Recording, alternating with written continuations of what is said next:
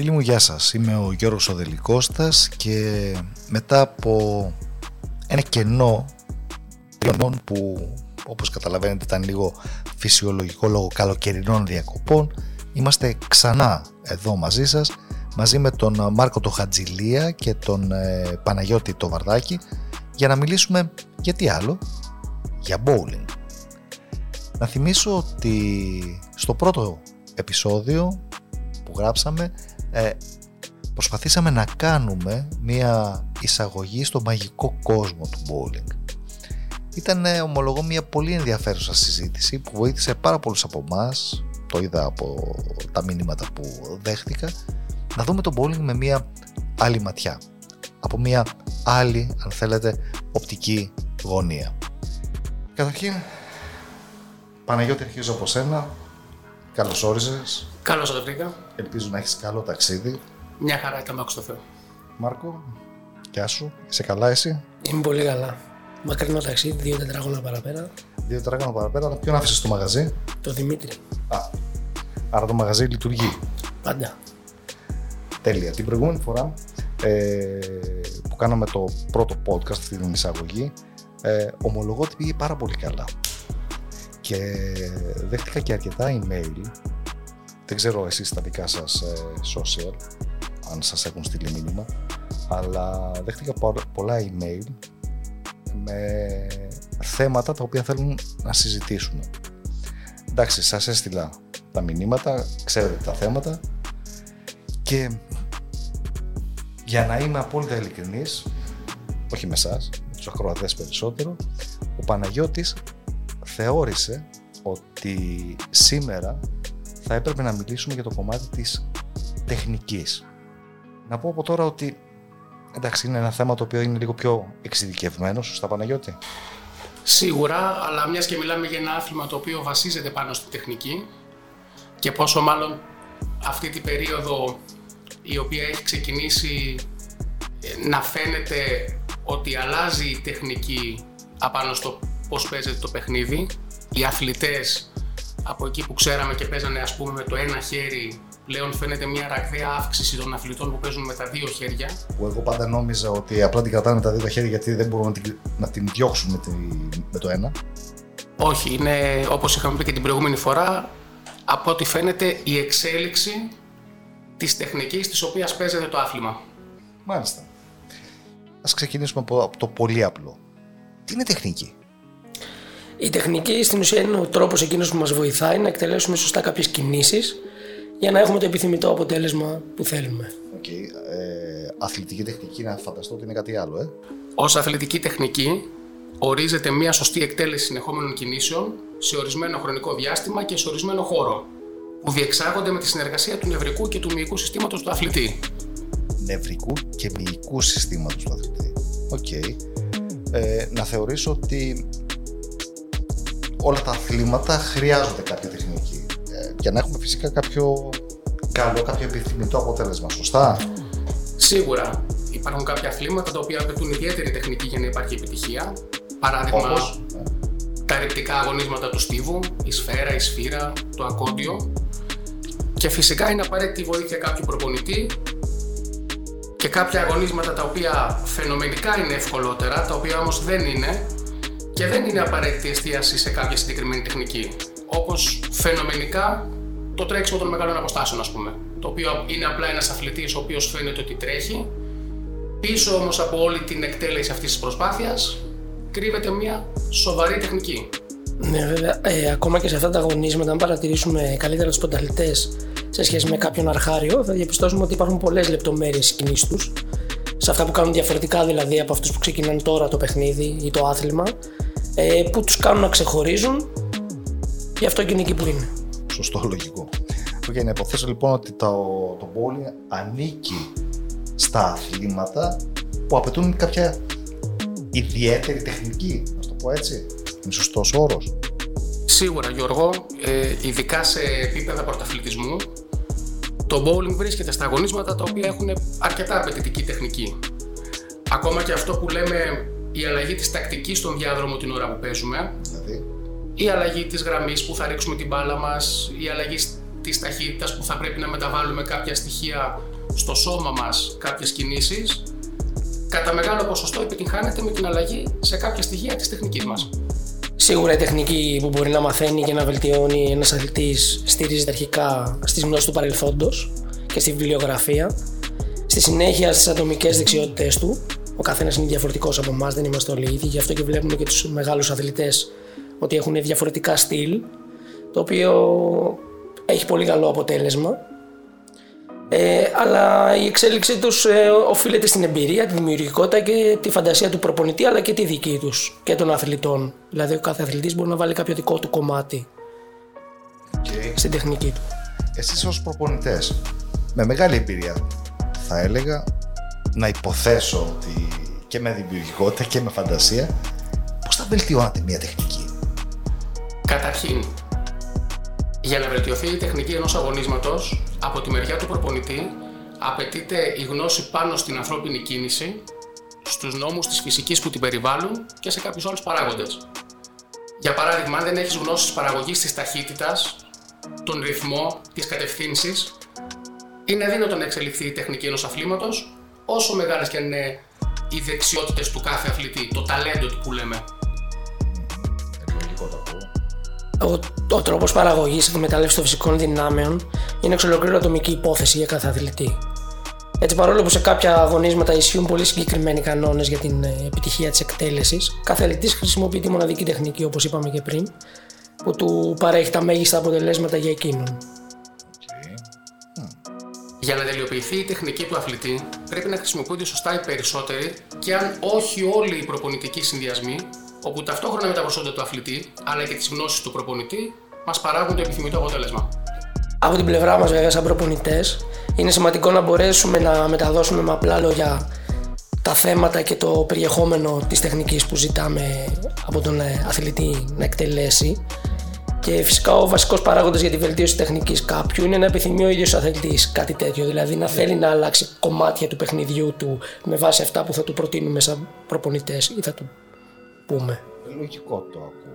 Αυτό που φαίνεται γενικότερα να προσπαθούν οι προπονητές, όχι μόνο στο bowling, μιλάμε για όλα τα τεχνικά αθλήματα, είναι στο να δείξουν οπτικά τη σωστή τεχνική, να την δει ο αθλητής ποια είναι η σωστή εκτελεσμένη κίνηση, σαν μια ολοκληρωμένη κίνηση, έπειτα επιμέρους τμήματα αυτής, μέσω κάποιων ασκήσεων και κάποιων τεχνικών των οποίων έχουμε διδαχθεί όλοι στις σχολές τις οποίες έχουμε παρακολουθήσει, και να βελτιώσουμε τις επιδεξιότητες των αθλητών σε σχέση με τις κινητικές λειτουργίες και τις απαιτήσεις τις οποίες έχει κάθε τεχνική. Επίσης, αυτό που θέλουμε να κάνουμε είναι να αφυπνίσουμε τις αντιδράσεις και τις ικανότητες των αθλητών σε διαφορετικά ερεθίσματα. Δηλαδή, χρησιμοποιούμε ίσως και κάποια όργανα, κάποια εργαλεία έξτρα. Δεν έχουμε μόνο την μπάλα και τον διάδρομο για να προχωρήσει και να ρίξει μια μπάλα ο αθλητής. Μπορεί να χρησιμοποιήσουμε κάποιες ταινίες στο διάδρομο για συγκεκριμένα πατήματα. Εκείνους τους κόμψους μικρούς που έχεις βάλει στο διάδρομο. Αυτούς ακριβώς. Αυτά τα χρησιμοποιούμε για να δώσουμε στον αθλητή ένα έξτρα ερέθισμα, για να συγκεντρωθεί περισσότερο στο στόχο του, να συγκεντρωθεί περισσότερο στην κατεύθυνση την οποία πρέπει να περπατήσει και να διευκάνει τη ρήψη του. Να ρωτήσω τώρα κάτι και έτσι λίγο κακό θα έλεγα. Οι αθλητές ακούν κατά γράμμα τις οδηγίες του προπονητή ή αντιδρούν όταν τους αλλάζει κάτι την τεχνική, ή ακόμα τους γράφουν κανονικά? Ας μου επιτραπεί η έκφραση. Κοιτάξτε, οι αρχάριοι αθλητές είναι λίγο πιο εύκολοι, διότι έρχονται με περισσότερη όρεξη να μάθουν την τεχνική, διότι δεν την ξέρουν. Δηλαδή, αν κάποιος έρθει στην αίθουσα και πει «θέλω να μάθω αυτό το άθλημα», για εμάς τους προπονητές θεωρώ ότι είναι πολύ πιο εύκολο να δείξουμε σε σχέση με αθλητές οι οποίοι έχουν ασχοληθεί στο παρελθόν, είτε είναι σε υψηλό επίπεδο είτε όχι, οι οποίοι συνήθως βαριούνται και θέλουν να κοιτάξουν το σκορ και δεν κάνουν προπόνηση σωστή, δεν επικεντρώνονται στους στόχους που μπορεί να έχουν θέσει. Οπότε, ναι, θα έλεγα ότι το αντιμετωπίζουμε αυτό κατά κόρον, ότι οι αθλητές βαριούνται να επικεντρωθούν στα κομμάτια τεχνικής που μπορεί να τους πούμε εμείς να δοκιμάσουν, να αλλάξουν ή οτιδήποτε. Εγώ θα ήθελα να μιλήσω και λίγο περισσότερο και στη σημαντικότητα που έχουν οι στόχοι οι οποίοι θέτει κάποιος αθλητής. όταν ένας αθλητής δεν είναι αφοσιωμένος πραγματικά στο προπονητικό του πρόγραμμα, δεν μπορεί να έχει την απαραίτητη συγκέντρωση για να πετύχει αυτούς τους στόχους. Η εκμάθηση της τεχνικής απαιτεί την απόλυτη συγκέντρωση του αθλητή, κάτι που δυστυχώς δεν συμβαίνει πάντα και σε συνδυασμό με ίσως την έλλειψη του απαιτούμενου ταλέντου που λέμε ότι μπορεί να έχει κάποιος, όταν καθόμαστε να διδάξουμε και να δείξουμε αυτές τις ασκήσεις της τεχνικής, δυστυχώς αυτές δεν έχουν το επιθυμητό αποτέλεσμα. Okay. Ας υποθέσουμε ότι ο αθλητής είναι απόλυτα αφοσιωμένος, απόλυτα συγκεντρωμένος στο προπονητικό του πρόγραμμα. Θεωρείτε ότι είναι αρκετά αυτό, Παναγιώτη, πες μας εσύ? Εγώ πιστεύω ότι ο πιο σημαντικός παράγοντας, ο οποίος θεωρητικά βρίσκεται στην κορυφή της λίστας ενός προπονητή, είναι η ευκολία στο να αντιλαμβάνεται ο αθλητής μια κίνηση και να την εκτελεί σχεδόν αμέσως. Αυτό για εμένα και γενικότερα νομίζω ονομάζεται επιδεξιότητα και είναι ο παράγοντας ο οποίος επιτρέπει στον αθλητή να εκτελεί τέλεια και όσο πιο οικονομικά γίνεται κάποια κίνηση. Οικονομικά εννοείς? Οικονομικά από άποψη ενέργειας. Γιατί κάθε κίνηση που εκτελούμε, ναι, όχι, δεν μιλάω για το... Και η ενέργεια τώρα είναι... Είναι λίγο λέξεις περίεργες αυτή την περίοδο, η αλήθεια είναι. Η οικονομία και η ενέργεια ταυτόχρονα. Όχι, μιλάμε πάντα για την οικονομία από άποψη ενέργειας την οποία χρειάζεται για να εκτελεστεί μια κίνηση. Okay. Αυτό είναι που βοηθάει για τον αθλητή να προσαρμοστεί εύκολα σε οποιαδήποτε απέτηση έχει η κινησιολογία κάποιου αθλήματος. Αυτό είναι πολύ πιο εύκολο να συμβεί σε μικρότερες ηλικίες. Δηλαδή, βλέπουμε έναν αθλητή όταν ξεκινάει από πολύ μικρός, ότι είναι πολύ πιο εύκολο να εκτελέσει κινήσεις που του λέμε. Είναι αυτό που λέμε, είναι σφουγγάρι. Όσο πιο μικρός είσαι, τόσο πιο εύκολο. Οι μεγάλοι αθλητές, ας πούμε, είτε σε ηλικία είτε σε επίπεδο, είναι πολύ δύσκολο να αλλάξουν τεχνική και κομμάτια της τεχνικής τους, γιατί ίσως να είναι και αυτά τα οποία τους έχουν φτάσει μέχρι εκεί που είναι. Παρ' όλα αυτά, θυμάμαι ως πέρυσι ή πρόπερσι, δεν θυμάμαι τώρα πότε ήταν, κάποια στιγμή που μιλούσες με τον Παναγιώτη και ήθελες να αλλάξεις ένα κομμάτι της τεχνικής, και θυμάμαι κιόλας ότι ό,τι ακριβώς σου έλεγε, εσύ το εκτελούσες μέχρι αηδίας. Το εισαγωγικό λήξε αηδίας, εντάξει. Ισχύει, εντάξει, τότε ήμασταν και εκτός αγώνων, εκτός λόγω COVID, λόγω... Ναι. Οπότε, ας πούμε, είχαμε το χρόνο να μπορέσουμε να αλλάξουμε κάποια πράγματα και το κάναμε, το προσπαθήσαμε τουλάχιστον. Okay. Άρα στην ουσία, δηλαδή, κατά βάση μιλάμε τώρα για έναν συντονισμό μυϊκών ομάδων, σωστά? Ναι, με πολλούς λεπτούς χειρισμούς από την πλευρά του αθλητή. Okay. Για να το πάμε λίγο πιο μακριά, σε εισαγωγικά, αν ξεκινήσουμε από το νευρικό μας σύστημα και φτάνοντας στο μυϊκό, θέλουμε να εκτελούνται με ακρίβεια και σε συγκεκριμένα χρονικά διαστήματα οι κινήσεις, οι οποίες θα συνθέσουν στο τέλος μια σωστή εκτέλεση της τεχνικής της οποίας απαιτείται για το άθλημα. Okay. Και από ό,τι καταλαβαίνω, η επιδεξιότητα παίζει πολύ μεγάλο ρόλο στην τεχνική του bowling. Σωστά? Φυσικά. Εννοείται ότι για την εκμάθησή της τεχνικής, πάντα μιλάμε του bowling, θα πρέπει να λαμβάνονται πάρα πολύ σοβαρά υπόψη οι νόμοι της φυσικής όσον αφορά την ανθρώπινη κίνηση. Μιλάμε για τη συνεργασία των μειών, για την εκμετάλλευση κάποιων μοχλικών συστημάτων και κάποιες άλλες συνδέσεις τις οποίες γίνονται πάντα από μέσα προς τα έξω, από το νευρικό σύστημα και φτάνοντας προς τα έξω στο μυϊκό. Για να μπορέσει όμως ο αθλητής να αποτυπώσει και να εκτελέσει σωστά ένα τέτοιο μοντέλο κίνησης, δεν αρκεί μόνο η επίδειξη από την πλευρά του προπονητή και η θεωρία που θα του δώσουμε. Τι εννοείς? Πρέπει να διαθέτει τις φυσικές ικανότητες και κυρίως τη θέληση και την υπομονή ώστε να ανταπεξέλθει στη μακροχρόνια διαδικασία της εκμάθησης και της αλλαγής της τεχνικής. Ίσως η ψυχική δύναμη που χρειάζεται για κάτι τέτοιο να είναι μεγαλύτερη από τη σωματική, που ούτως ή άλλως το άθλημά μας δεν έχει ιδιαίτερες απαιτήσεις. Ουσιαστικά, αυτές τις δυνάμεις τις οποίες αναφέρθηκε ο Μάρκος, σωματικές και ψυχικές, τις οποίες απαιτούνται σε συνεργασία με την αντίληψη του κάθε αθλητή για να μπορέσει να κατανοήσει το τι κάνει σε κάθε στάδιο της προπόνησης, βρίσκονται βαθύτερα μέσα στο άτομο και φτάνουν ακόμα και σε επίπεδο κληρονομικότητας. Δηλαδή? Δηλαδή κάθε αθλητής έχει διαφορετική βιολογική υπόσταση, οπότε κατά συνέπεια και διαφορετική αθλητική ικανότητα. Έτσι δεν γίνεται όλοι οι αθλητές να φτάνουν στο επίπεδο πρωταθλητισμού. Ακόμα και όσοι διαθέτουν τα κατάλληλα στοιχεία, έχουν πολύ διαφορετικούς κανόνες λειτουργίας. Κάτι το οποίο οι προπονητές οφείλουν να σέβονται και να ενεργούν ανάλογα. Οκ, μεγάλη κουβέντα αυτή. Θα ήθελα περισσότερες διευκρινήσεις. Να μην σου πω ότι μπορεί και να διαφωνώ λίγο σε αυτό, αλλά δεν είμαι και σίγουρος. Αλλά ίσως το κάνουμε σε ένα άλλο podcast. Ας μην ξεφύγουμε σήμερα από το κομμάτι της τεχνικής.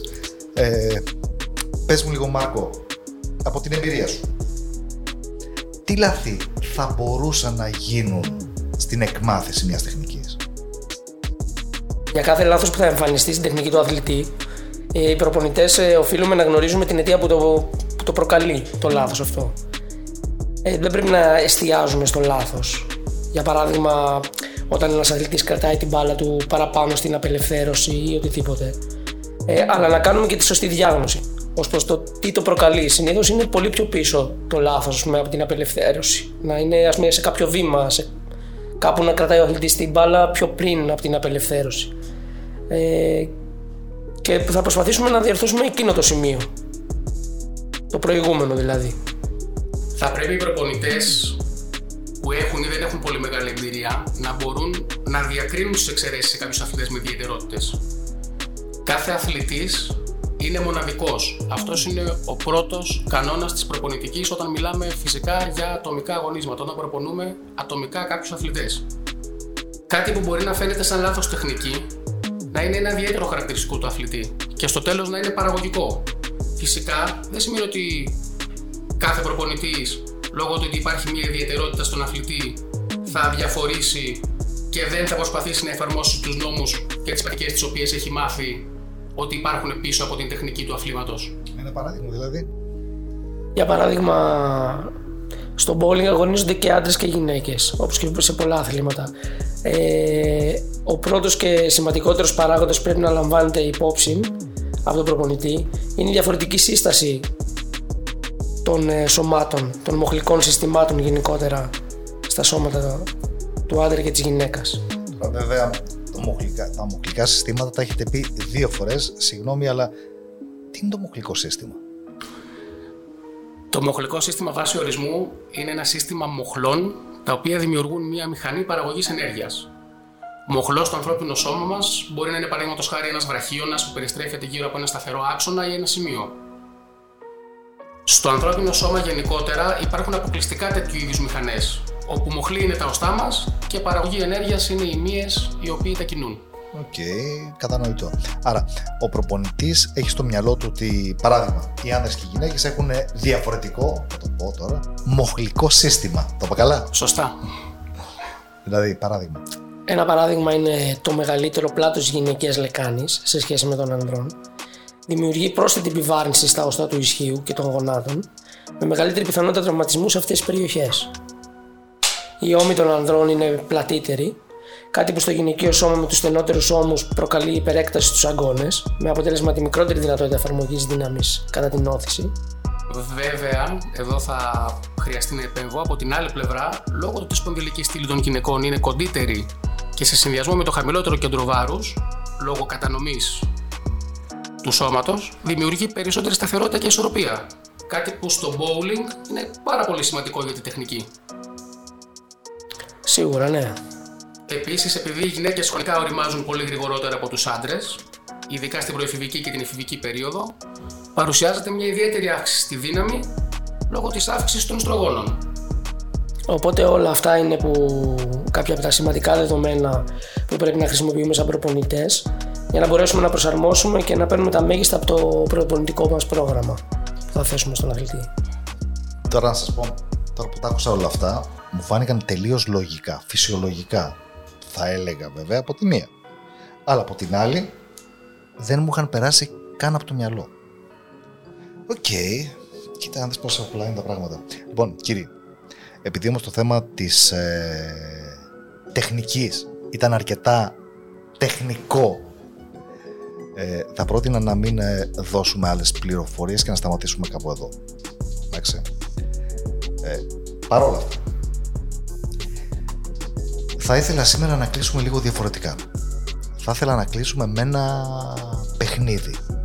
Θέλετε καταρχήν να παίξουμε? Φυσικά. Είστε πάνω προπονητές, είστε και παίξτε. Έτσι. Λοιπόν, προσέξτε. Ένα παιχνίδι που τον νικητή θα τον αναδείξουν οι ακροατές, όχι εγώ.